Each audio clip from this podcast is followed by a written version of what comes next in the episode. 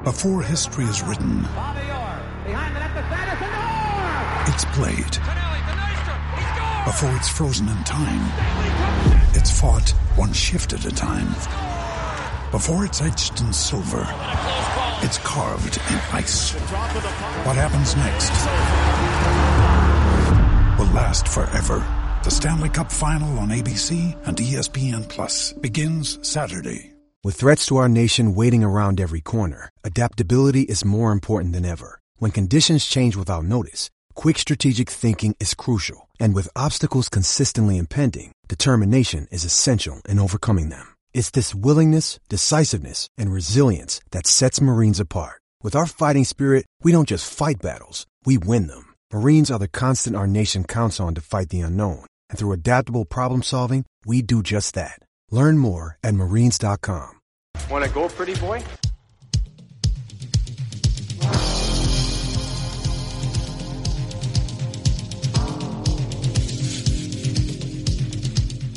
two minutes by yourself and you feel shame, you know, and then you get free.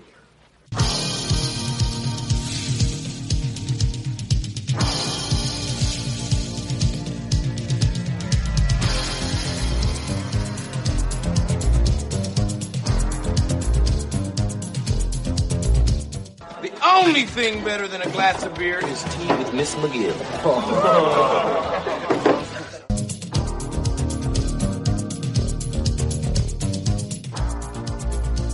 And welcome to the Fourth Line Voice Podcast. My name is Darren. Thank you very much for tuning in. Episode 122 of the big show, some enforcer based podcasting coming at you, brought to you by the Hockey Podcast Network. How's everybody doing out there? Another, uh, another, another wrapping up another weekend, getting ready for the work week, or you're in the work week, depending on when you're listening to this. But uh, thank you. Welcome to another episode. Uh, yeah, just uh, I'm recording here Saturday Saturday afternoon. Um, just got back from work, a little overtime. Uh, hot, 32. That'd be Fahrenheit. Uh, 90 for our American listeners, so a little warm. You know, it's not. Uh, I'm not a heat guy, you know, but at the same time, you know, uh, you know, it doesn't last very long here in Saskatchewan, so enjoy it while we got it because you know it'll be fall and snow soon enough. So, um, yeah, so no complaining. But uh, I will say the truck at work, the air conditioner went. Uh, so yeah, between garbage coveralls and uh, no AC, a little a little tough. But uh, stay in school, kids. Get an office job. But uh, get the corner office. It's always got air conditioning. But uh, well, gang, what are we gonna uh, what are we gonna talk about today? I will say, last night I uh, I wrapped up an interview with a cat. Uh, it was it's about two and a half hours. Really great interview. Um, we cover his whole career. I'm not going to say who it is yet, though. I'm going to keep you in suspense. Should I give you a hint? I'll give you. It was an OHL guy. Played ten years in the minors, uh, and wore number 45. I'll leave it at that. But he was a great guest. We cover his whole career, and uh, uh, hey, I'm not gonna lie, he throws some shade on some dudes. It's pretty good, and uh, uh, yeah, I think you guys will really enjoy it. But nice dude, great guy. Had a and it was a lot of fun. So that will be coming up not this Wednesday, but next Wednesday. I, I say that because, as I said on Twitter, it is back. The fifth annual Bob Probert Invitational Twitter Tournament. For those listening, going, what is that? Well, I'm going to tell you. On Twitter for the last five years, I have done in around this time, give or take July, August. Um, I do a March Madness style 64 guy, 60 guy, 64 man uh, bracket, and and we just vote on it. And it's a 64 of the tough, you know, tough dudes, and uh, and uh, and we and we throw it out there and and uh, and let the people vote. It's a 24 hour process for each round, and uh, each day there's a different round, and we whittle it down until obviously, there's one guy left. And uh, way back when, um, obviously I didn't put Probert in because Probert would win. So then, what's the fun of that tournament? So I figured, well, fuck it, I'll name it after the guy. So, um, you know, and every year when I release the brackets, it's there, why isn't this guy in it? Why isn't that guy in it? no Troy Crowder, what the fuck? You know, uh, you know, and there's always going to be that horseshit. There's always that guy. But when we get down to it, it's a fun little exercise to do. And like I said, it's the summer, it's dead time, nothing's going on in, in terms of hockey. And plus, you know, in the, in the last little while, how many people have been talking about, uh, you know, whatever, uh, Mike Peluso and, and, uh, and, and guys like that. So, you know, for, for a week or two, we'll, we'll get some old time talk going and, and, uh, and we'll talk about those guys. So it's fun. And, uh, like I said, this is the fifth year I've done it. Um, I will say the first year, um, you know, I, you know, I had been on Twitter for a couple years and I, you know, I don't know how many followers I had at the time, maybe a couple hundred and, uh, you know, whatever. And, uh, uh, a guy follow, we followed each other. And his name's Taylor, and I'd like to get him on the show. He's going to do some writing. Taylor, if you're listening, get a hold of me. Let's get you on here. But uh, we were talking one way back when, and uh, I think we each had a we each had some booze in us, and it was really late, and we were um, can't remember what we were talking about. But one of us, uh, I was I that day I had done something jokingly where like I had never done it before, but you could do like voting polls on Twitter. So I was like, "Oh, who'd win, Probert or Godzilla?" Ha ha, you know, or whatever. And and after and I had mentioned it to Taylor, I'm like, "Yeah, yeah, that was the the voting thing was kind of fun." And yeah, you know, a March Madness, and we had talked about March Madness and betting on it and whatever. And I said, "Yeah, you could, uh, you should, I could do one for uh, hockey fighters. Do it on Twitter. That'd be funny." Oh, dude, you got to do that. That'd be great oh yeah, yeah, no, that'd be really great, you know, whatever. And then we yapped about it for a couple minutes, and then whatever, off, you know, went to bed. And I didn't put any much, any more, any much thought, any more thought into it. And uh, anyway, wake up in the morning. Well, Taylor certainly had because all of a sudden he's got a list of all these guys, and he goes, "Yeah, here's your list. Let's do the do the tournament, man. That'll be great." And whatever. So I'm like, "Oh, goddamn! All right. Well, I guess I'm doing it." But um, yeah, you know, so I picked 64 guys. There was no rhyme or reason to who I picked. I mean, um, you know, obviously I wasn't putting fucking Gilbert Perreault in it or anything, but I mean, you know, because I, I, think the first year I had some minor, I had Mel in there and Rocky and minor some minor league Morasti and those guys in there and, and, uh, and we voted on it and whatever. And, um, actually I'll bring it up who, uh, I always forget. I, like I saved all the, cause I, I went on Photoshop and made up the bracket and put it out there and, uh, and, uh, and but I saved them all. Okay, here we are. Where is it? Bob Probert, the first one. Uh, well, yeah, Brian McGrattan won the first one. Uh, the second one, Tony Twist won. The third one, Semenko won. And last year's was Boogaard. Um, so, you know, how do you. Oh, well, I wouldn't have had Semenko winning. I wouldn't have picked him. But, the you know, the other guys, eh, you know, how do you argue with those results, right? So, um, and because it really comes down to who you who you get matched up with which is my next thing. Because of course, people, are you going to seed them? And you know, well, no. Like, how much time do you think I have, guys? Like, come on, you know. So I said, no. What all I did was I took a sheet of paper, wrote one, two, three, four, 64, and then wrote names beside them. From there, I went on the computer to the random generator site, typed in numbers one through sixty-four and then hit enter. Whatever number it spit out. Oh, number 32. Look. Oh, Clark Gillies. Hit enter again. 21. Oh, who's that? Reed Low. Oh, well, there we go. That match, first round matchup is Clark Gillies versus Reed Low. That's all that went into it. There was no master plan on my part or whatever. So this year, I decided on Twitter to I I videotaped. I got my phone out and videoed myself doing the fir- very first matchup of the first round, and it turned out to be uh, who is it now? Uh, Vukota, Mick Vukota, and Nick Fotiu. And I showed everybody the process, and, and there you go. So that's how it's done. So there's no, because literally I've had guys like, oh, this was rigged. Like, it, why, why? Again, there's always got to be that guy on social media. Unfortunately, well, anything in life, there's always that guy. It seems, but it's like I, like I said to the one guy, rig what? What would I rig? I don't care who wins. I don't give a shit. It doesn't matter to me. You know, like I'm not knocking like Ryan VandenBussche, but if Ryan VandenBussche won, okay, then he wins. Yeah, well, I don't give a shit. It doesn't matter to me. My whole point is just to get people conversing and talking about these guys and getting their names out. and stuff like that. And then when the ex players get involved, that gets fun, and they throw in their two cents and whatever. And it's just a fun little exercise. I mean, you always get some goofs that take it too seriously, and I, you know, I'll I'll just block them. I don't give a shit. Even if you're a longtime follower, if you're going to be an ignorant asshole, I'll block you because no one needs that shit. Like, fuck off. Like if you type in you think Domi would win and he types in and he thinks Twist would win, okay. You know, I don't think we have to start name calling each other and well, you're an idiot, you know, and you know, and you're a moron and everything else. Like if that's your opinion, okay, whatever. I don't agree with it, but that's fine. But like I said, you always get people coming in and, you know, doing the old, oh, he'd destroy, he'd wreck him, no chance. And it's just like, oh God. It's like Facebook and all over again. But I'm getting into that later. But as anybody who's listened to this show for a while will know, and, it, and it doesn't really help uh, when you're on social media. One of my pet peeves is needless exaggeration. So of course I don't do well on social media. That's why probably why I end up getting irritated with all these people because uh, hyperbole is I think that's a prerequisite to get onto social media.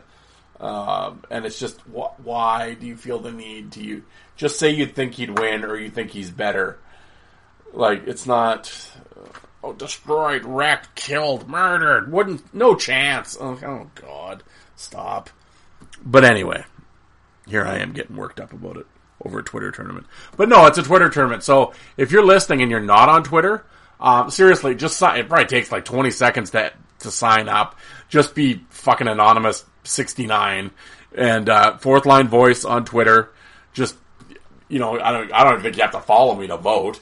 And then just you know, you'll see the thing and hit whoever you think, and there there's your vote for the day. And just come back and 24 hours and, and vote on the next round, and, and we'll do it that way. But, um, so I haven't put the bracket out yet. I haven't released it yet. I will do that on Wednesday.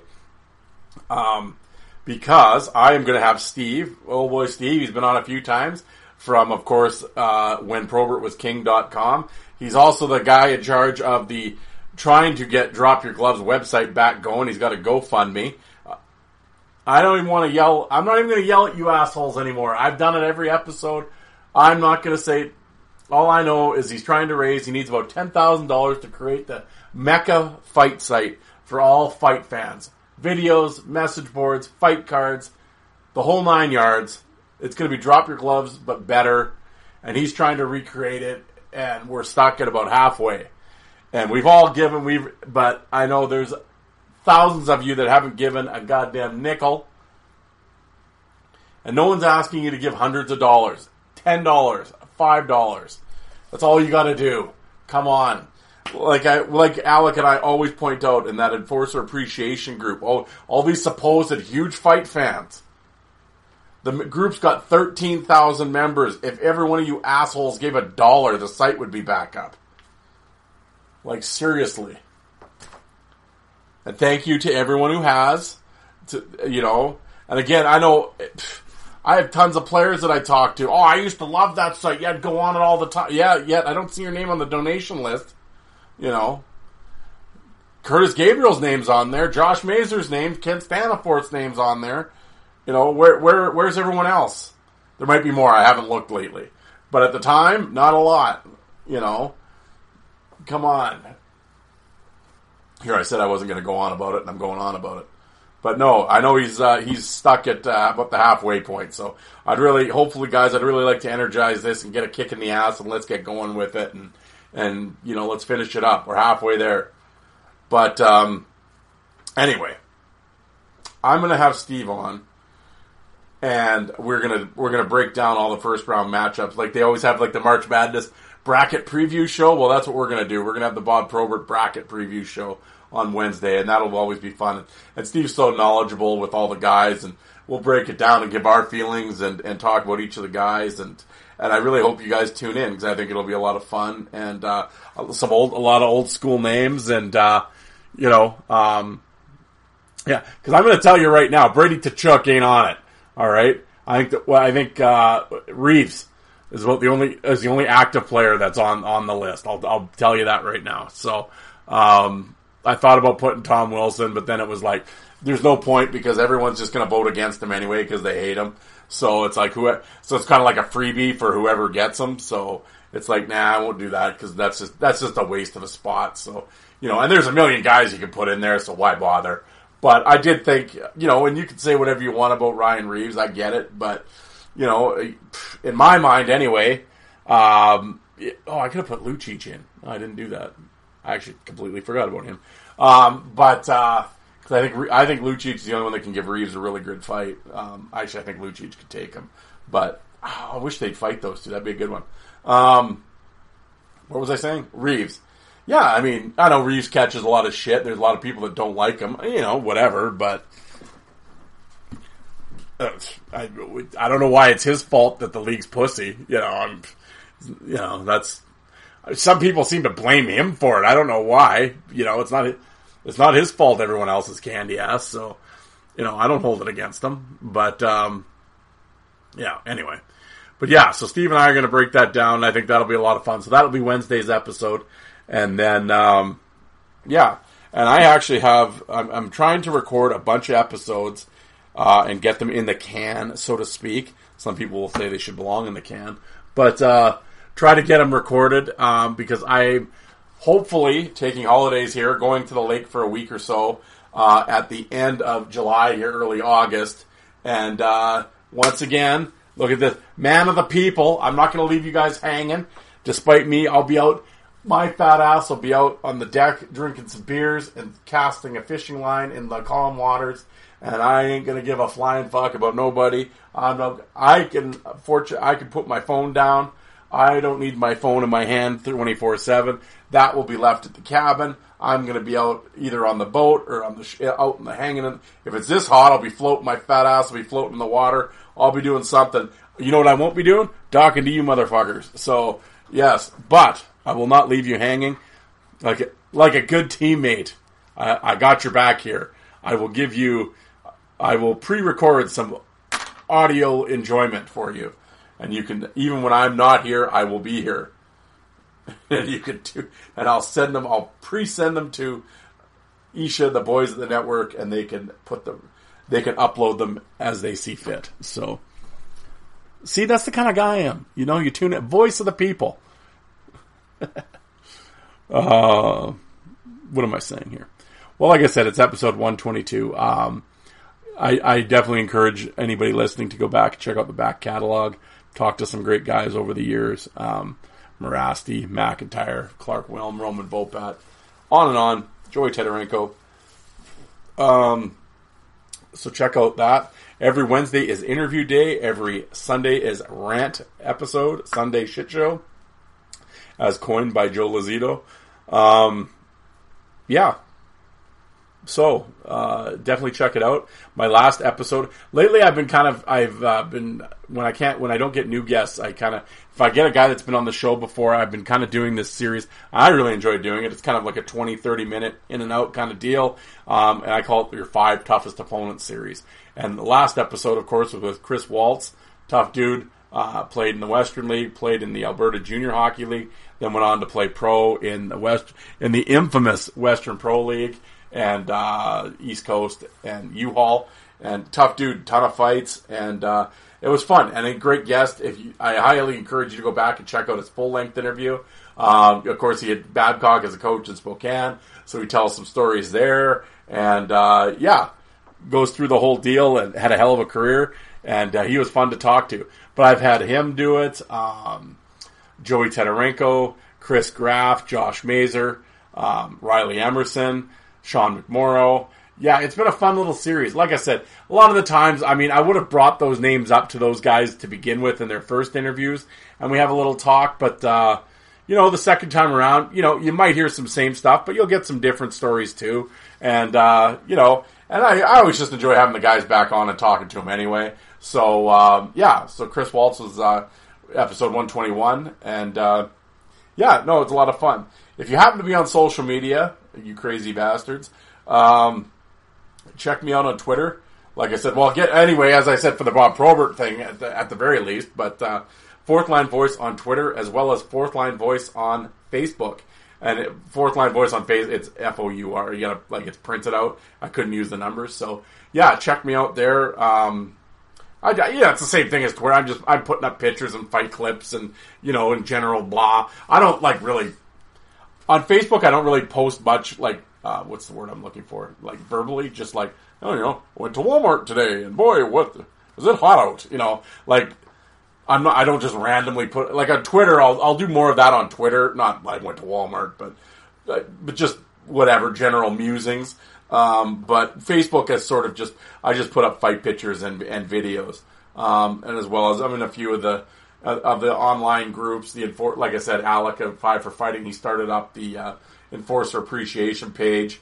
Um, you know, and that you know get in there and you know like to banty about some of the discussions of the day and uh, you know some of them's fun, some of them are eye rolling, but nonetheless, people are talking about fights. So what the hell?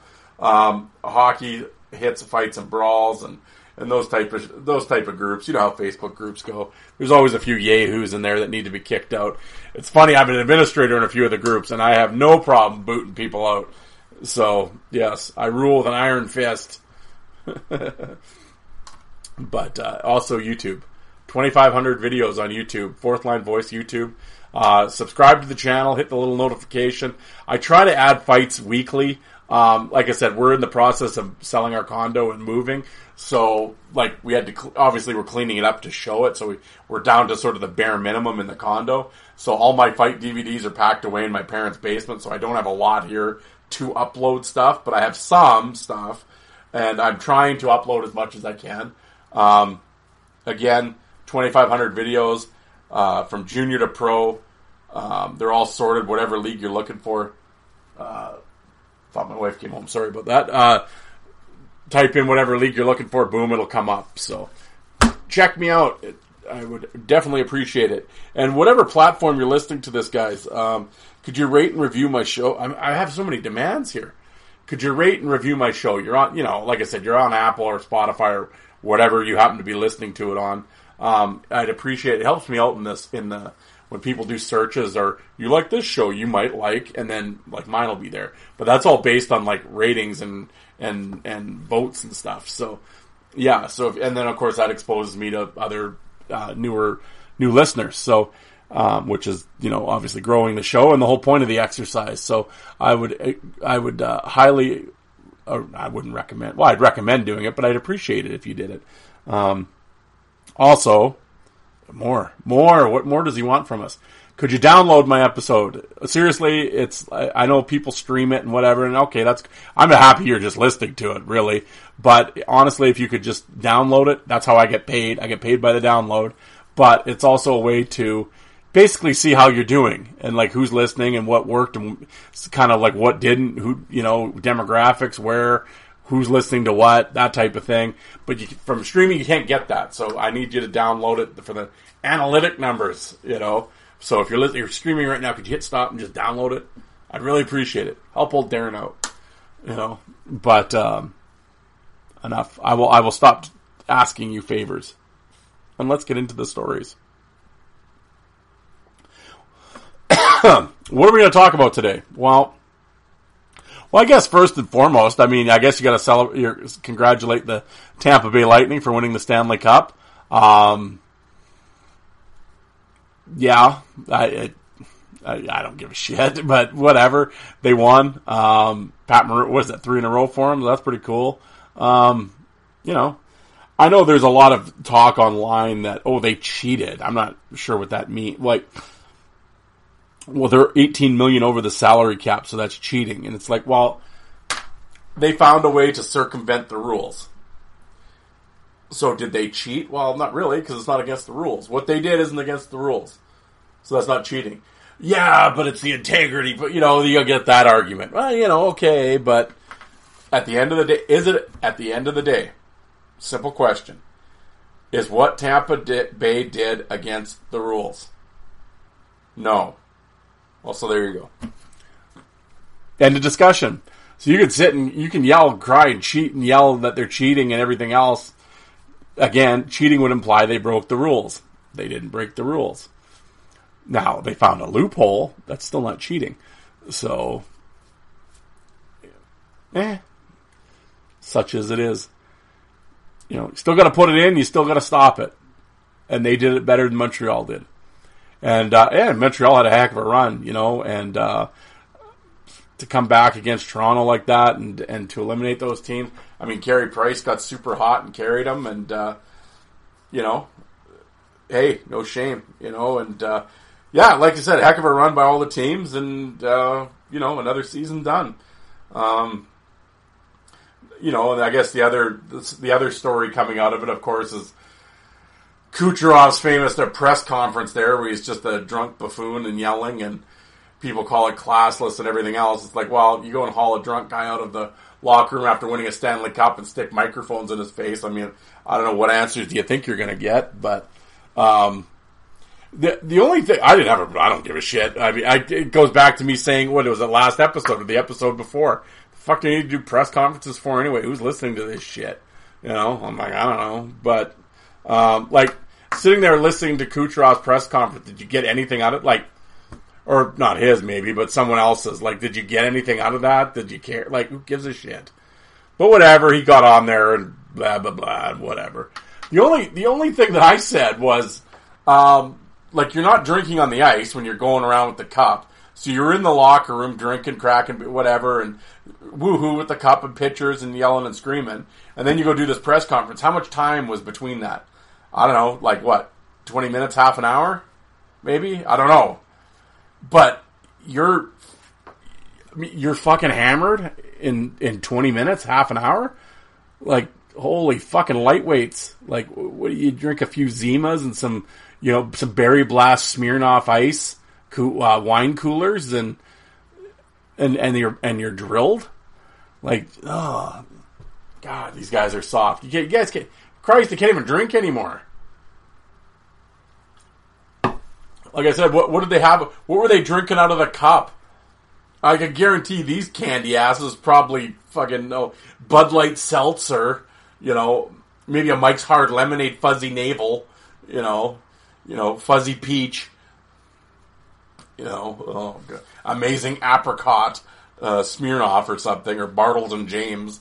I don't know what what you know. As long, ugh, wow. So I don't know, but whatever. Tampa Bay wins it. You know, first time that White Claw has been drank out of the Stanley Cup. I'm sure. I don't know. Waiting for the other nut to drop. But there we go. Tampa wins the cup. Woo! Another season over. But Pat Maroon winning three in a row is kind of funny. Um,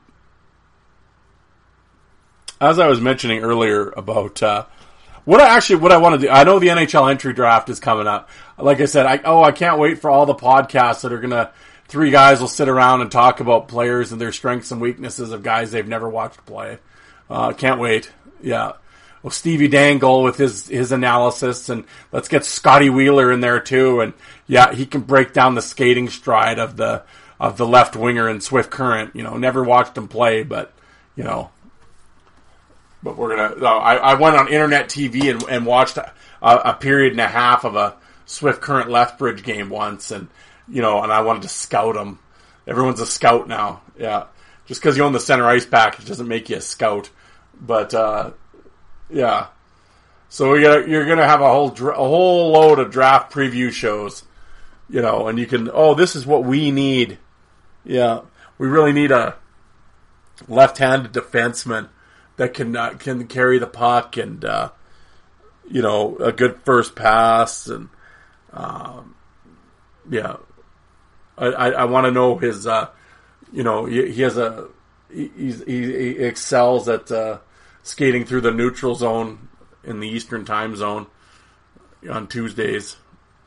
Excellent shot suppression, gap control. Love these guys. They use all these terms. I guarantee they don't know fuck all what they mean. But oh, they can throw them. They can throw the cliches around for sure. Yeah, but uh, yeah. So look forward to that. Your draft previews. I'm just telling you, outside of like actual scouts that get paid by teams to go do this, these guys don't know fuck all. All right, just keep that in mind when you're listening to these idiots. or they watched them once at the you know the, at the World Junior tryouts. You know, like oh yeah, but so but I'm gonna lay it on you.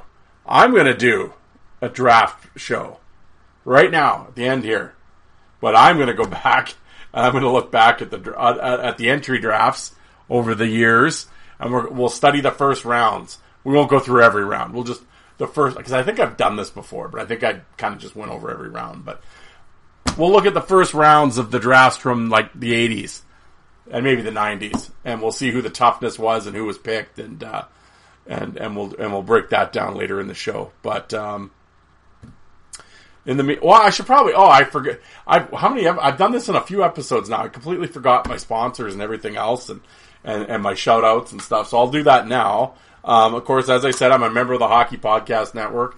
There's over 50 shows on the network. So whatever team, whatever, all the NHL teams are represented. So whatever team you're a fan of, there's a show for you.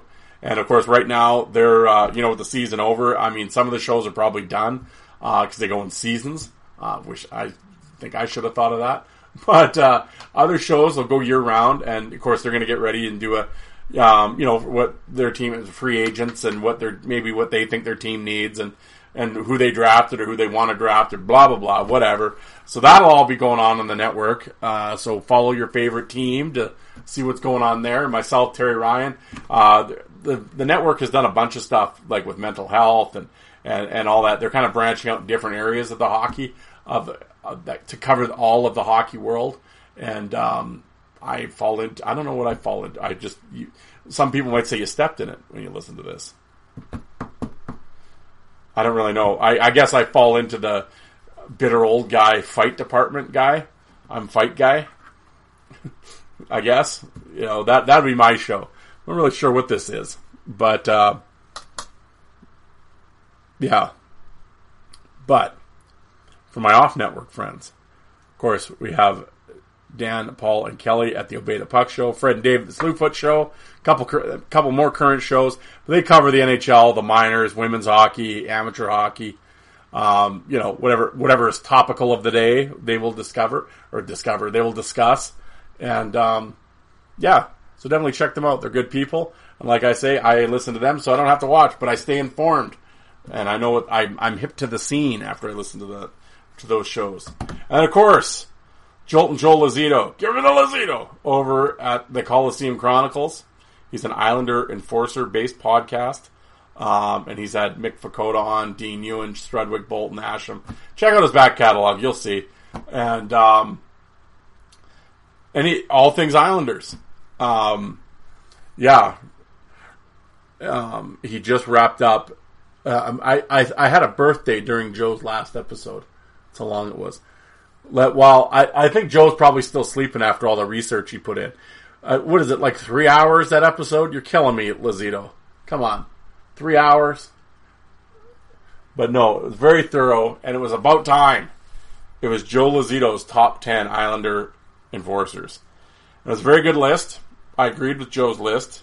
I really wanted to take the piss out of it, but I can't because I agree with them. Um, I, I probably would have switched one and two.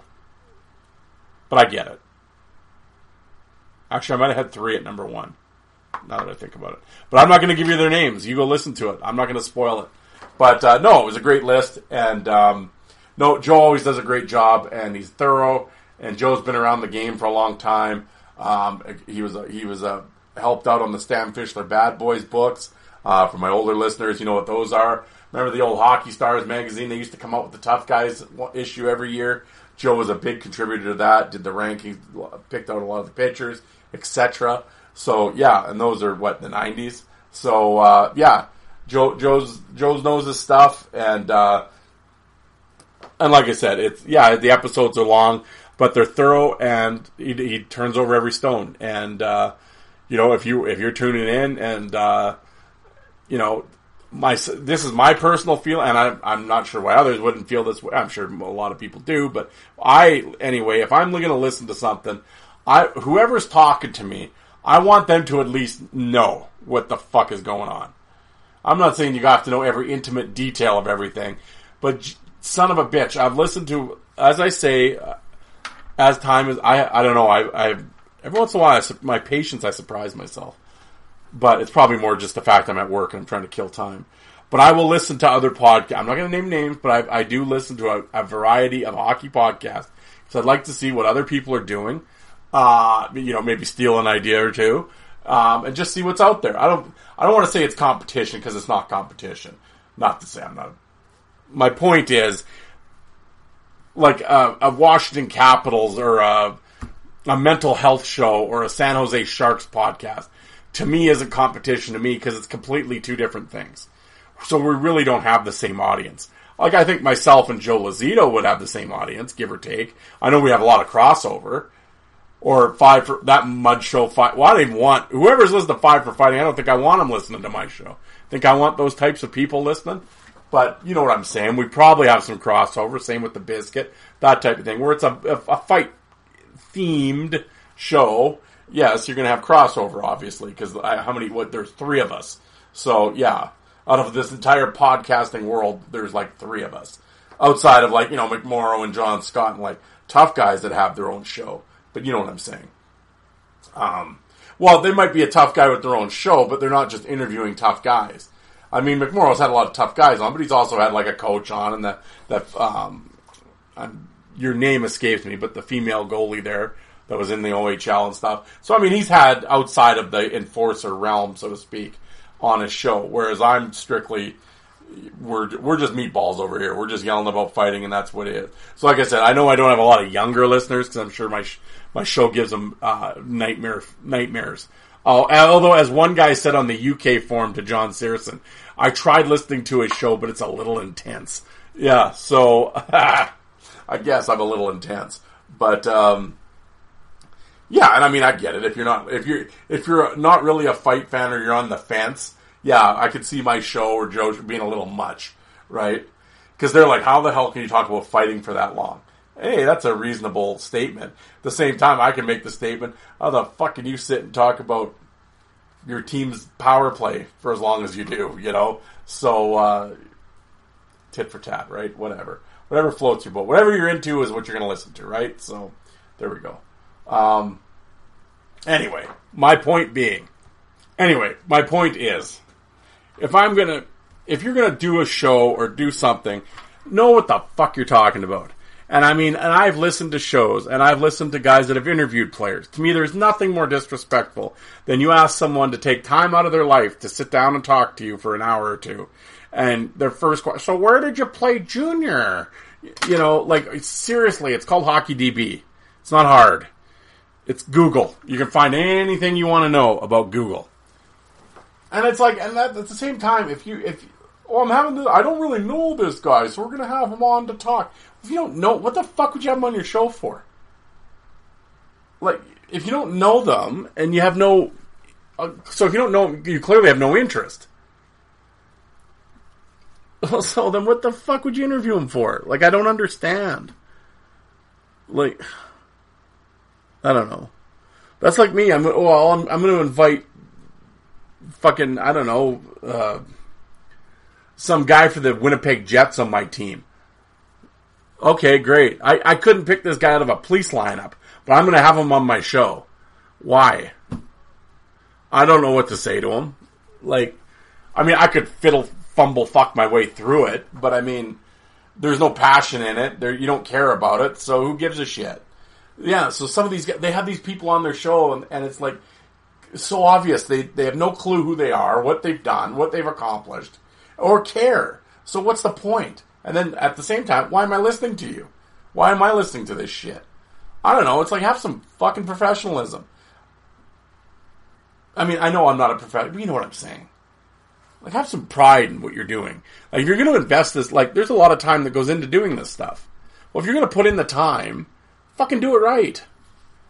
Or attempt to do it. I'm not saying I'm doing it right, but I'm fucking attempting to. And I'd like to say, if anybody to, ever tunes into any of my shows, they might be, oh, he's got an annoying voice, or he says this too much, or he's kind of a sounds like a bit of a jerk off. But I don't think they can say I don't know what I'm talking. Like I don't know what I'm saying. Like I've I've studied, I've researched, so I have a clue. You might not agree with what I'm saying, and at, at the very least, if you don't know, sound convincing anyway. But yeah, it's just like it's like this whole Stephen A. Smith shit, or like the guy, the little dork TikTok guy that the NHL hired there the other day that I was making fun of. And I saw some some other TikTok chick idiot that has all these the would the UFC hired her or something to I don't know what for what I don't know, but it's oh look it's the fucking hot blonde chick. Okay, doesn't know what the fuck she's talking about, but we'll get her to hold the microphone and stand here and blabble like an idiot. But you look good doing it, I guess. So, eh, you know, whatever. But it's like that shit just annoys me, you know, like. And then she's on there. I only took three months of broadcasting, and look at me, you know. And it's just like, oh, and I mean, I get why these networks do it because yeah, they have three million dorks that listen to them on TikTok or watch their stupid lip syncing TikTok videos. Like I can't think of any. Oh, God, as a society, we're moronic. God, we're morons. Like just, ugh. You just scroll social. You just scroll social media and and you, like our society is just we're fucked. Like just what? Like put your phone down and go outside. God, talk to someone in person as I'm doing a podcast. The irony's not lost on me. This is pretend radio. Like, yeah, I, I, I do it for two hours a week. You know, other than that, I can converse with you in real life. I'm not. I don't have my face stuck to my phone. Like, oh, they're famous. Oh, like somebody was. No, she's famous, brah. Well, you're you're taxing the very definition of, definition of the word famous. Famous would mean I would know who she is. People would know her. I can tell you if I I don't even know can't remember her name is now. On I don't even know Angela Ray, I whatever. I can guarantee if I went up to every guy I work with and said her name, I would be met with a blank stare. So that's not famous. Just saying. So this idea of YouTube influencer create well creating is different thing. Influencer or TikTok star. It's just whatever. But hey, like I mean, good for them. I mean, hey, if I was some hot dude with abs and shit, yeah, maybe I'd do some. I could get some TikTok videos, maybe, and you know. But I don't think anybody wants to see, uh, you know, fat guy in little shorts, you know. So I don't think my TikTok videos would be real successful. But hey, if you're you're a hot chick or or fucking buff dude, well then hey, whatever. You know, the world's filled with morons that'll watch you apparently. So whatever, good for you. But nonetheless, do I have to see these people at my sporting events and pretending to talk about shit they don't know they know something about? You know, no, keep them off my TV. Stay in your TikTok world and we'll be fine. You go over there, I'll go over here, we can coexist. But when you start coming into shit that I'm trying to watch, now you've irritated me. Get lost. But but I don't blame her. I blame who hired her. Just like the NHL hiring that little geek. Like, ugh. Or oh, we got Stephen A. Smith. Yeah, so I get that get that hockey. You know, I get that fucking moron. Thank God I stopped watching this shit. God. I'm telling you, on social media, even guys that follow me on Twitter or Facebook or whatever. I don't. I've had one guy the other day. It was funny. He brought, "Oh, didn't you didn't you see my posts?" I'm like, "No, I don't really scroll." And he's just like, "Why?" It's too much, man. Like every time I, uh, whatever reason, I don't listen to myself and I start scrolling and I start reading my Facebook news feed, like of the people I follow or my Twitter. I I just get mad at some of these people. And it's like, I'll sit, I like talking hockey with you guys and all that, it's fun. But your fucking worldviews, you're fucking insane and embarrassing. And I'm not even gonna get to the politics or the anti-vax shit. I'm not gonna get into that. But it's like, I can't read, I don't wanna read it. I'm not reading it. So I'm not scrolling. Because I don't wanna just get, I don't wanna get irritated with you. So I don't scroll. So if you ever wonder why I don't respond to your posts or whatever, that's why. This guy was asking why I don't or whatever, but that's why. I try not to. I'll answer my notifications, and I post shit, and I get in and out. because I don't want to get mad. Because social media can it will drive me up the wall in 30 seconds. And a lot of times I don't follow my own advice and I scroll, and that's how we end up with episodes like this. Because I'll start yelling about shit, and I don't want to do that right now. So, and I've seen a few, and and I've honestly I've I've said on this before. I'm not going to name names because why? I'm not going to do that. And I still follow them, and like I said, when it comes to hockey, I enjoy talking to them. I respect their careers that they had and what they did and that. Um, but I have no respect for their opinions on everything other than hockey, apparently. Uh, yeah. And I've had guys that I've wanted to have on my show. I was going to get them on my show. And I went and read their timeline. I'm like, well, no, that ain't happening. Because I'm not having him on my show. I don't, it's not, oh, he voted for someone different than I. That has nothing to do with that. That's not, I'm not that childish or vindictive. I don't care about that. Or they identify as a Republican or they identify as a Democrat. And I don't give a shit about that. That's not what I'm talking about. You can. Well, that's the other thing. Why, why do people identify with who they voted for? What does that fucking even mean? But that's where we are right now. Like, you know, and I always say the ones that love to yell, scream about common sense usually have none. You know, that type of thing. But it's just like, you can have your opinion, I'll have mine, that's fine. But when you start getting out in the weed, on both left and right, it's like the, the stupidity tries to outdo each other it's like stop, and you know, come on the middle and with the with the sane folk. Yeah, so I'm not going to get into politics or my stance on the health and safety and all that shit because no one tuned in to hear about that shit.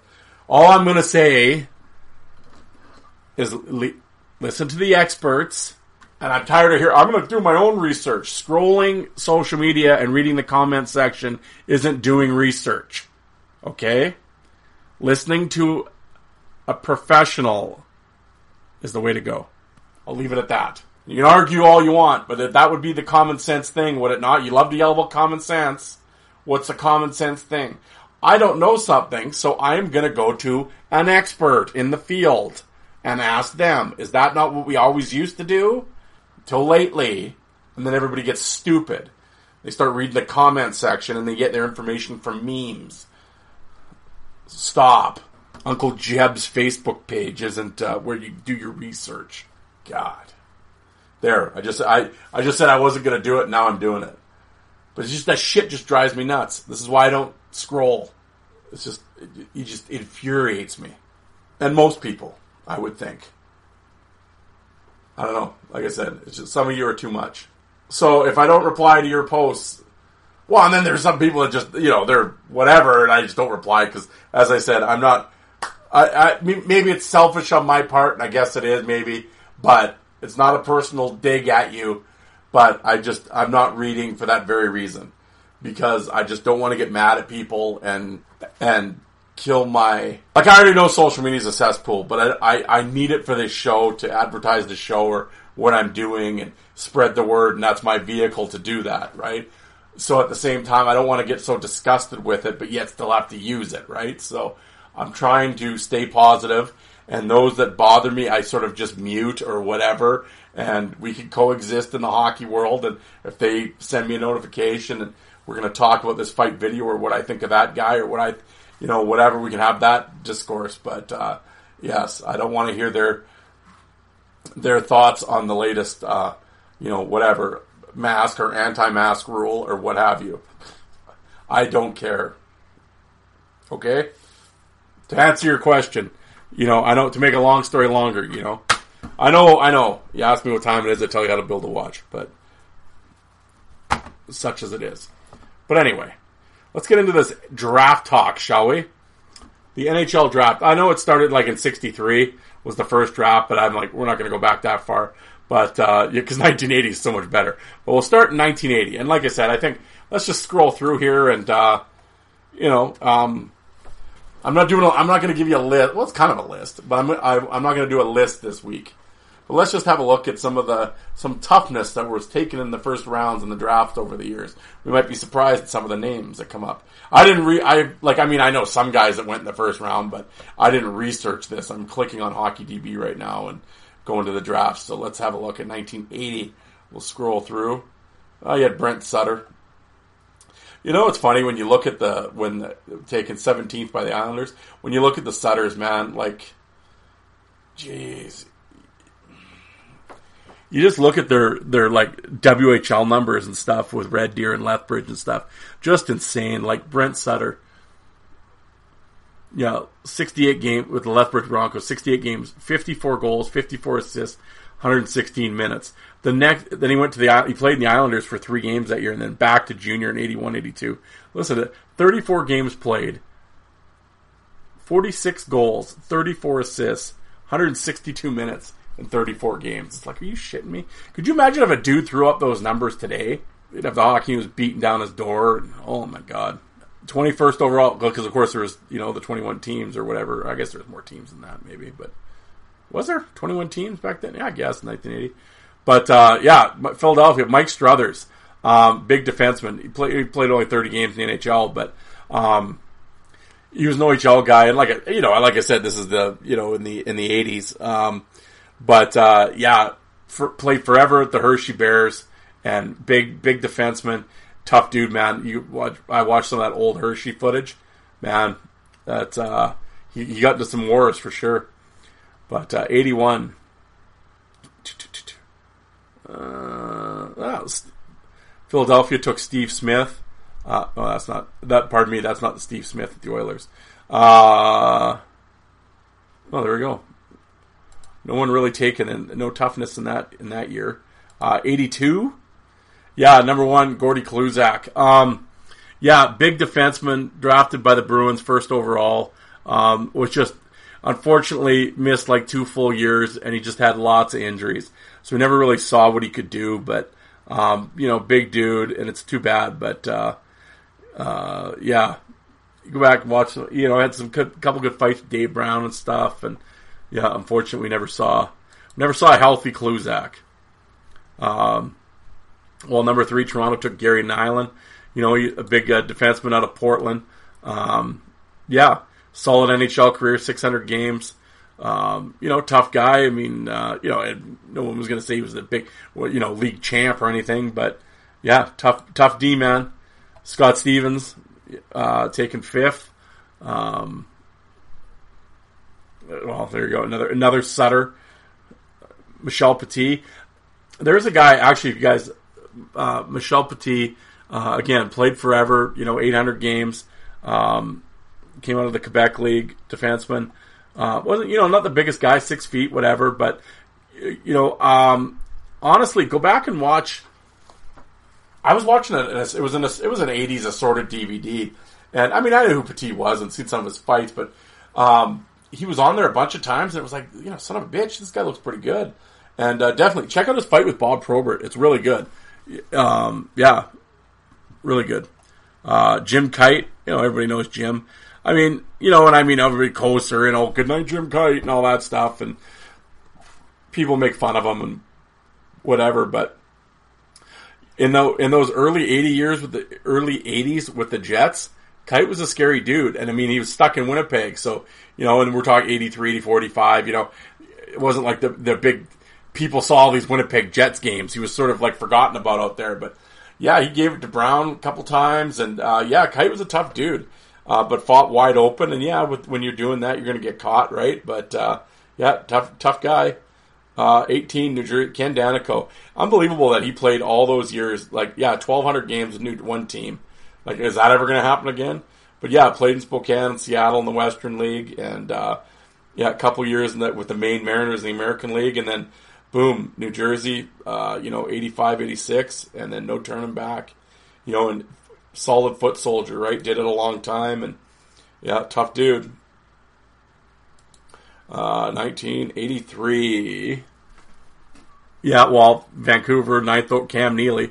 Not that he's an enforcer, but I mean, certainly a power forward and probably one of my favorite, you know, eh, give or take, probably one of my favorite players for sure. But yeah, great career. Um, unfortunately with the injuries and old Alfie there, but uh, yeah, Hall of Famer, one of my favorite players. Uh, the Islanders 16th took Gerald Diduck. Again, another tough D man out of the out of the out of the Western League. Underrated tough guy. just one of those like he was never like the number one enforcer on the team, but just a solid, um, you know, one of those grit sandpaper D men, you know, and uh, you know if you wanted to play fuck around, he he he could do you up, and uh, yeah, I was always a fan of Gerald Diduck. Uh, Edmonton 19, Jeff Beukeboom again, another big dude, six five, like real big, um, out of the Soo. Yeah, did it a long time with the Oilers and with the Rangers. Um, you know, had the unfortunate, uh, you know, Matt Johnson sucker punching him from the back of the head and putting him out, and um, yeah, but yeah, I mean, honestly, um, yeah, just a tough dude. I was never a big Beukeboom guy growing up. I never really liked him, but again, you know, as time, right, we get a little wiser, and you know, I, I certainly appreciate him now. Um, but yeah, but the interesting thing in '83 is, of course, uh, in the third round, the Detroit Red Wings, 46th overall, uh, take a Bob Probert. But uh, you could definitely see what was on Detroit's mind that year. So 46th is Probert. Uh, and then 88th, Detroit takes Joey Kocur from the Saskatoon Blades. And I don't know if a lot of people know this, but how's this for a stat line? 83 84, Joe Kocur with the Saskatoon Blades. 69 games, 40 goals, 41 assists, 258 minutes of penalties yeah, Joey was uh, Joey. A lot of shit was going on when Joey was around. But I think uh, what some people don't. So you take Probert and Kocur in eighty in eighty three. You know who else they took in eighty three? The Detroit Red Wings did. 186th overall in the 10th round, Stu Grimson.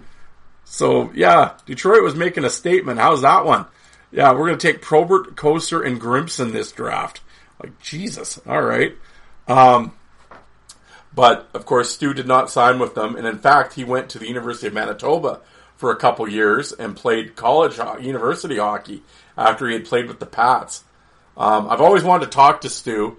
Uh, in the one year, in his first year with Manitoba, he played 12 games. He had 11 points, but he had 113 minutes of penalties. I want to ask him how you get 113 minutes in 12 games in university hockey. Like even back then, there was no fighting.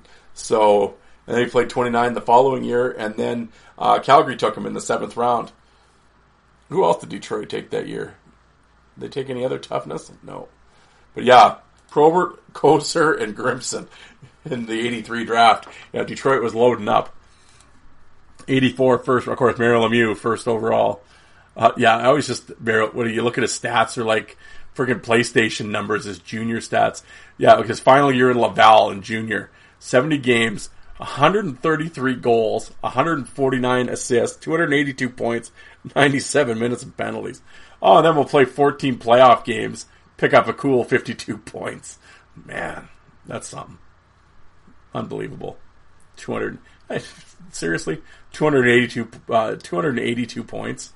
Man. Uh, okay, tough guys. Well, Calgary uh, or well, first they're, they're Montreal. Uh, eighth overall, Shayne Corson. got great power forward. Um, again, I, growing up, never I was never a Corson guy, but again, he's growing on me. Thank you, Chris and Regina, for the uh, Corson DVDs. And I'm like, yeah, you know what? This guy's pretty good. Um, Calgary took Gary Roberts, 12th overall. Another guy, great player too, uh, but tough guy.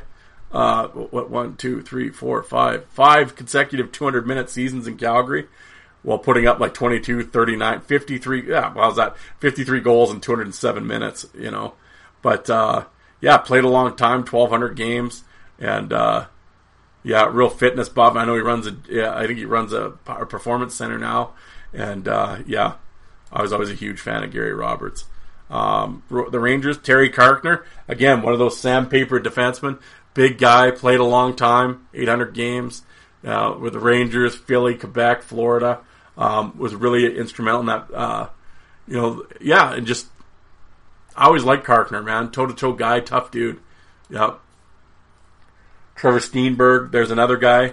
Um, uh, you know, kind of a you know tougher guy in the Halifax. Uh, you know, in the American Hockey League, 200 minutes.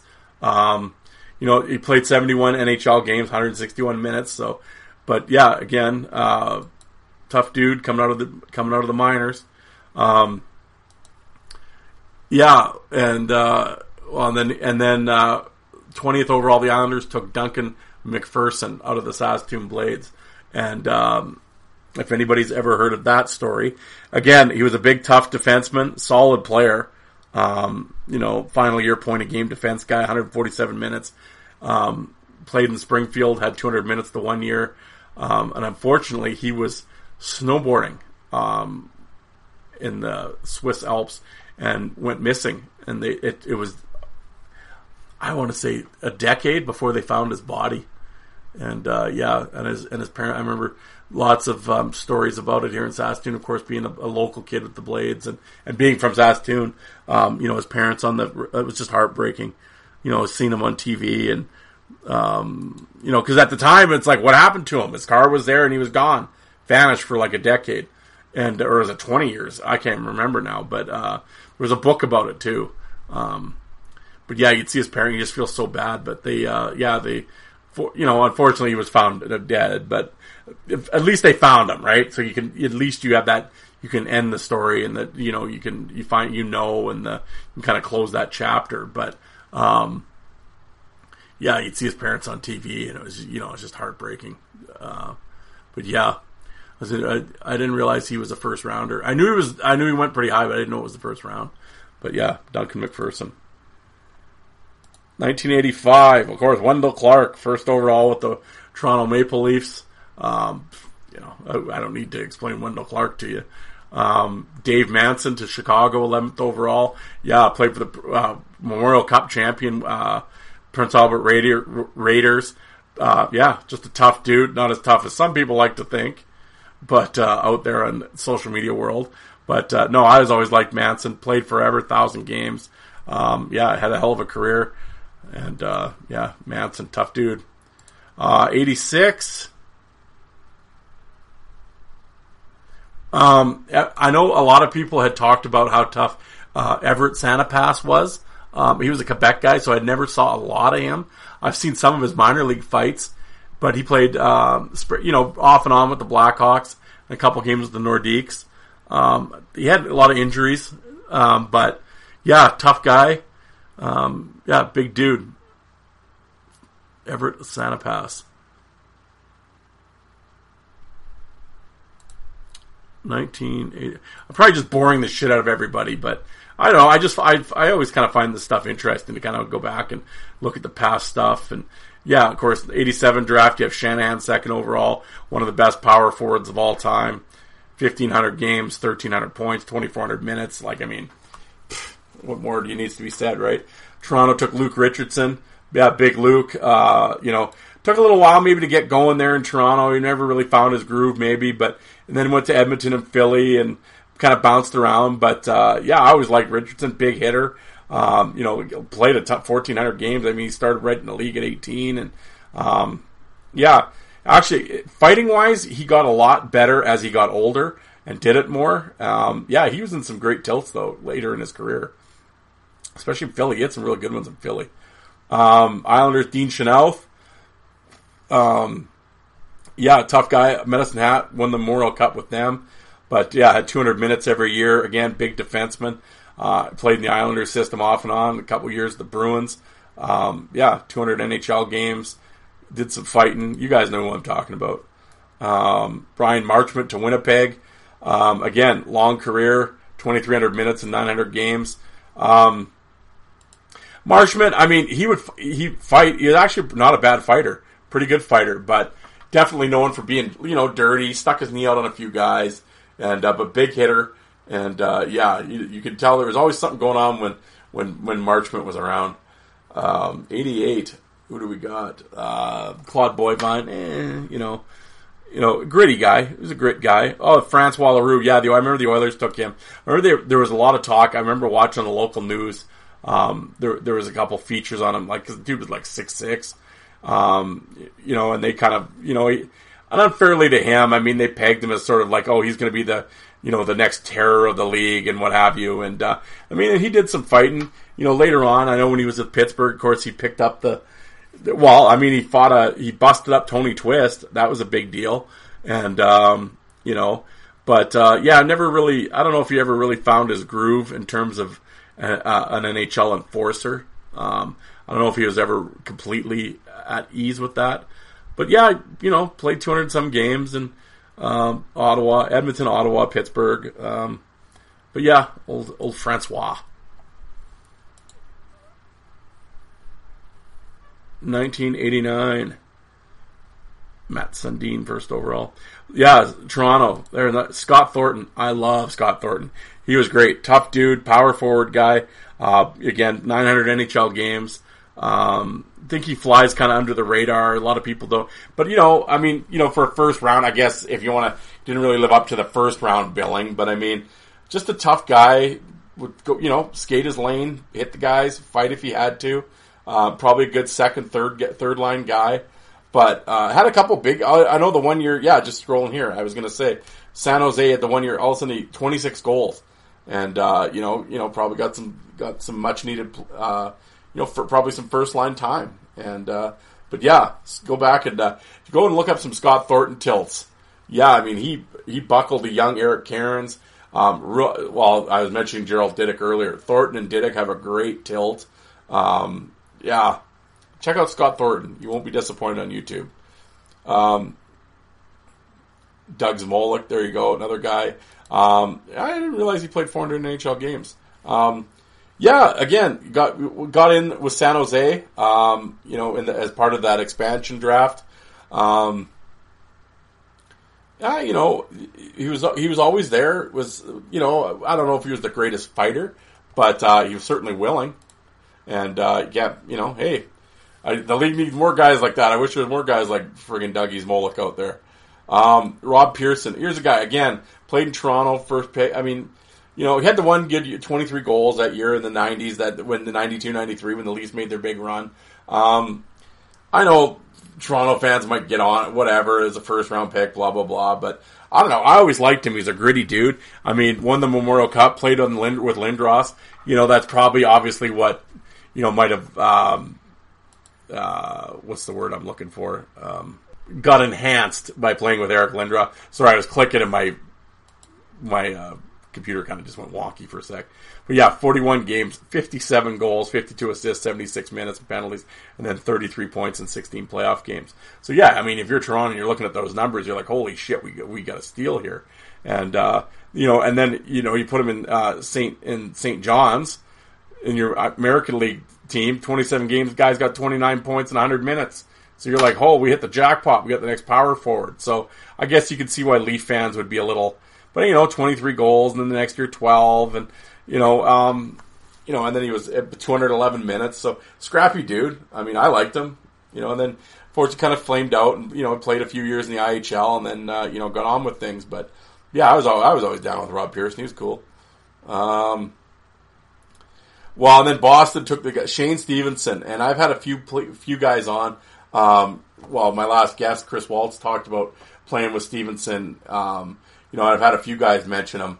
You know, just kind of a legendary dude, and you know, maybe coming out of the OHL had a lot of potential, but um, you know, maybe fell fell to the trappings of money and uh, fame as a youngster, and and never really panned out at the NHL level. But you know, bounced around the minors, and it was one of the you know just there for a good time. But when he wanted to turn it up, he could. He was a hell of a player, and but I've heard, uh, you know, a undercover tough guy, like sneaky, that could could really hang one on you if you weren't paying attention. But uh, yeah, so Shayne Stevenson, I was uh, I was mentioning that uh, we follow each other on Facebook. I, wouldn't mind. I want to get him on the show maybe, and he could tell us some of these stories. But uh, yeah, that'd be pretty cool. But 1990. Uh, well, maybe we'll do this. We'll wrap this up. Of course, this was the famous. I remember the big. This is the year score hockey cards. Everybody was chasing Eric Lindros and you know, during the big hockey card boom in the 1990s score, and you know, you'd get all the first round pick cards and stuff. But man, what a first round! Like you, unbelievable the talent was in that draft. And man, Owen Nolan first overall, again another guy. You know, 1,200 career games, 800 minutes, 17 or 885 points, 1,700 minutes. Um, yeah, sneaky tough guy. Um, you know, they had Nedved, Primeau, Ricci, Jagr Sydor, Hatcher, uh, Stevenson, Brad May you know, Keith Tkachuk, Martin Brodeur. Like, I mean, that what a first round, man. But uh, yeah, I kind of go down it. Um, you know, uh, Montreal again. Turner Stevenson, big Western Hockey League kid out of Seattle, um, was a power forward in the Western Hockey League. I mean, point a game player, you know, 62 games, 61 points, 57 games, 63 points, but yeah, 276, 222 minutes. In his final year in Seattle, 58 games, 20 goals, 300 minutes. Yeah, 6'3", 220, and I mean, again, played a long time, won a couple cups with New Jersey, and uh, yeah, you know, had a, had a hell of a career, 600 games. I mean, you know, I don't think he turned into like he wasn't super goon or anything, but you know, a couple solid fights. He was always in there. Um, of course, Brad May in Buffalo. Um, you know, I was I I love Brad May. I was a big, massive Brad May fan. Again, first round. And you go back, you look at his numbers. I mean, Brad May, one year, 91 points the one year in junior, 223 minutes. Then got hurt with his knee, but I know he had 34 games, 37 goals, 93 minutes of penalties. Uh, then he ended up with 25 points in 14 uh, playoff games in Niagara Falls. But yeah, so I mean, you know, I think you know, obviously Buffalo thought, uh, you know, power forward type, and in the first couple years, you know, 11 goals, 13 goals, 18 goals, 15 goals, but with 300, 200 minutes of penalties, you know. So I mean, he was fighting dudes, and him and Ray and Barnaby, like just the Donnelly and Boughner, like Jesus, what a tough team, man. Ted Nolan is the coach, and I love the Sabres back then, but. Uh, yeah, I always tell the story about, of course, Brad May playing for Team Canada in World Juniors when it was here in Saskatoon. And uh, yeah, I became I was a Mayday fan after that, and of course the, famous Mayday goal, right in the playoffs against the Bruins, and yeah, I was a massive Brad May fan. Brad, if, damn it, and I want you on the show. I've talked to him about coming on the show, and he's like, yeah, yeah, you know, I'd like to get him on for sure. Um, well, there you go, seventeenth uh, Edmonton, Scott Allison. Um, you know, unfortunately, you know, played in the minors and stuff, and um, again, uh, big dude. Um, you know, played in uh, PA and Moose Jaw, and uh, you know, final year in Moose Jaw, seventy-two games, um, thirty-seven goals, two hundred thirty-eight minutes. You know, and then unfortunately, you know, played in the AHL and just. Um, I think he was one of those guys. Uh, I can't remember who I was talking to about this. It was a guy who played with him, and I think it was just one of those. He's kind of a tweener, like you know, probably wasn't a good enough skater and stuff for, for the for a skilled guy, and I don't want to, and I don't say this to be mean, but kind of wasn't tough enough or didn't have that mindset of the enforcer. So it was like sort of you're in no man's land at that point, right? So um, yeah, unfortunately, it didn't pan out for him, but uh, he sort of found a new lease on life over in Europe, and I know he played with uh, you know Sheffield for a long time and uh, and Nottingham, and uh, you know uh, and did really well over there. So uh, you know he found life in the UK but yeah, long pro career and yeah, but solid junior player and yeah, Shawn, and then right after that, Shawn Antoski by Vancouver. Again, some people will snicker at a first round pick, but you got to remember again, this is the early '90s. You got to put yourself in that mind. I always say you got to put yourself in that time period, my mindset. In the early, everyone was looking for Probert, so um, you got these guys and that's the thing. Shawn Antoski, you look at his final years in North Bay. Here's a guy at 6'4", 230, 59 games, 25 goals, 200 minutes and penalties. So right there, and then your first year in the minors, he's in the IHL with the Milwaukee Admirals. 62 games, scores 17 goals, 330 minutes. The next year, again with the Milwaukee, 52 games, again 17 goals, 346 minutes. So you're thinking, if you're the Vancouver the Canucks brass, holy shit, we got Probert here you know, no one like in terms of fighting, like he wasn't knocking dudes up, but he was fighting everybody, and he's a tough dude. He's scoring 17 goals in the IHL, so he's got a he's got a clue with what's going on. So you know, and then he gets with the Canucks, and you know, unfortunately, they didn't really play him much, and then he was in Philly, and you know, injuries and what have you, and then um, yeah, just unfortunately didn't. You know, 183 NHL games, 600 minutes. So I mean, he'd fight and everything, but uh, yeah, it just didn't really. It just didn't work out, right? But uh, but I know you say some of these guys, and and and people sort of snicker, and uh, it's like, no, these guys were legit in the in the NHL for sure, or in the Aaron junior. So at the time, like I said, everyone's a genius with hindsight, right? And you look back at this, oh, why didn't they take Jagr first? You know, well, yeah, you know, and you know, and oh, like Brad May and Antoski and Scott Allison got taken in front of Keith Tkachuk and Martin Brodeur, you know and the oh, what a bunch of idiots, you know. Well, yeah, with thirty years hindsight, oh yeah, you're twenty years hindsight, you can say that shit. But at the time, I mean, Keith Tkachuk's playing, you know, he's at Boston University, and you know he's middle of the road, you know, like thirty six games, forty points. Eh, you know, like whatever. Would you take like, you know, it's not like it, those are like earth shattering numbers, you know. And meanwhile, I'm telling you about Brad May getting 90 points in 300 minutes of penalties in the OHL.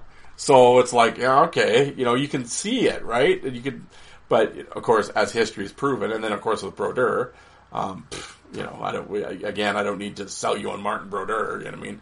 So yeah, but like I said, every everything in hindsight and whatever. But uh, oddly enough, in that draft, also in the just early second round, twenty fifth overall, of course, the Philadelphia Flyers took Chris Simon, and uh, of course, he would be later famously traded for Eric Lindros. But uh, yeah, again, Chris Simon, another guy. Um, there was some off ice issues here and there with him, but you know, in the OHL when he was in Ottawa, 57 games, 36 goals, 146 minutes. Final year in the Soo, you know, 31 ga- 33 games, 20 goals, 160 minutes of penalties. So it's like, you know, 13 points in 11 playoff games, 50 minutes. Dude, 6'4", 200 some pounds, looks like the Undertaker, knocking dudes out. So yeah, I mean, you could, uh, yeah, he was the real deal. And of course, again, had a hell of a career and, um, you know, played 700 games and uh, 300 points and 1800 minutes. And, and you know, and, and, that's with bad shoulders. So, I mean, that, which really limited his fighting. So, um, there you go, guys. I, you know, I mean, I, that's pretty dry. I know listening to that, so I won't go on any further. But uh, yeah, that's ten years of the NHL entry first round picks, and you can see who the tough guys were taking in those rounds. And uh, you know, maybe next week or whatever, I'll go, you know, 1990 to 2000, and then, I mean, completely, completely honest, after the 2000s, I mean, eh, you know, wh- who are we? There wasn't much in terms of toughness going out. I don't think, not like that, but uh, yeah. So that that was just something I, I was kind of I was looking the other night while when I was looking at my guest, I was looking up his draft thing and just talking about that, and then it was like, ah, you know what, with the entry draft coming up, um, let's go back, and I just started kind of. Uh, thinking about the draft picks and, and all that. And then, uh, yeah, it was kind of interesting to see who went in, the, in which draft and where and that type of thing. So, thank you for uh, for tuning in and listening to that. Uh, you know, I don't know, it might have been as exciting as a friggin' accounting seminar, but uh, yeah, I, I don't know. I like I said, I find that kind of stuff interesting. You're going back and I even just like scrolling Hockey DB, just looking at old stats. Like you go back and look at like the 70s and 80s and like their junior stats. It literally is Xbox numbers you know, guys who played 70 games putting up 85 goals and like 310 minutes of penalties and shit. It's just like unbelievable, you know. So it's like when you create yourself in the old Sega Genesis days. but uh, yeah, I think I've yapped long enough, so I'll let you guys go. But uh, tune in this Wednesday. Like I said, myself and Steve are going to break down the. Uh, uh, the Bob Probert Invitational bracket, and uh, I hope you guys all get out and vote for it next Saturday, July 17th high noon, I say. Uh, I already know I'm going to be working that Saturday morning, so basically, as soon as I get home, I'll put it up online, the first round matchups to vote on. So I hope everybody checks it out. But uh, all right, guys, I'll shut up and get out of here. I hope you. Uh, uh, let's attack the week. I hope you have a good work week wherever you happen to be listening to this on your commute, on your in your desk, uh, in your cubicle, on the in the on the train, wherever, in your earphones. Left um, wherever it is, I always appreciate you guys. I know I rant and rave and yell, but at the end of the day, no, I really appreciate anybody that takes the time to listen to my show. Um, it's great. I I love it, and the interactions. I I yell and bitch and rant and rave about social media, but you know the private messages I get, or just the every everyday general back and forth uh, conversations I have with you guys. It's always fun, and it makes uh, it does make social media worth it to uh, with the with the people I interact with, uh, well, I have my positive interactions with, and talk hockey with, and old fights and that type of thing. It's been great. So, um, yeah. So if you're on social media, drop me a line, and uh, it's, it's always fun to hear from you guys. But uh, and thank you. Um, but yeah, there we go, guys. Uh, another episode done, and uh, all right, I will uh, let you guys go, and we will talk to you on Wednesday. Thanks, everybody.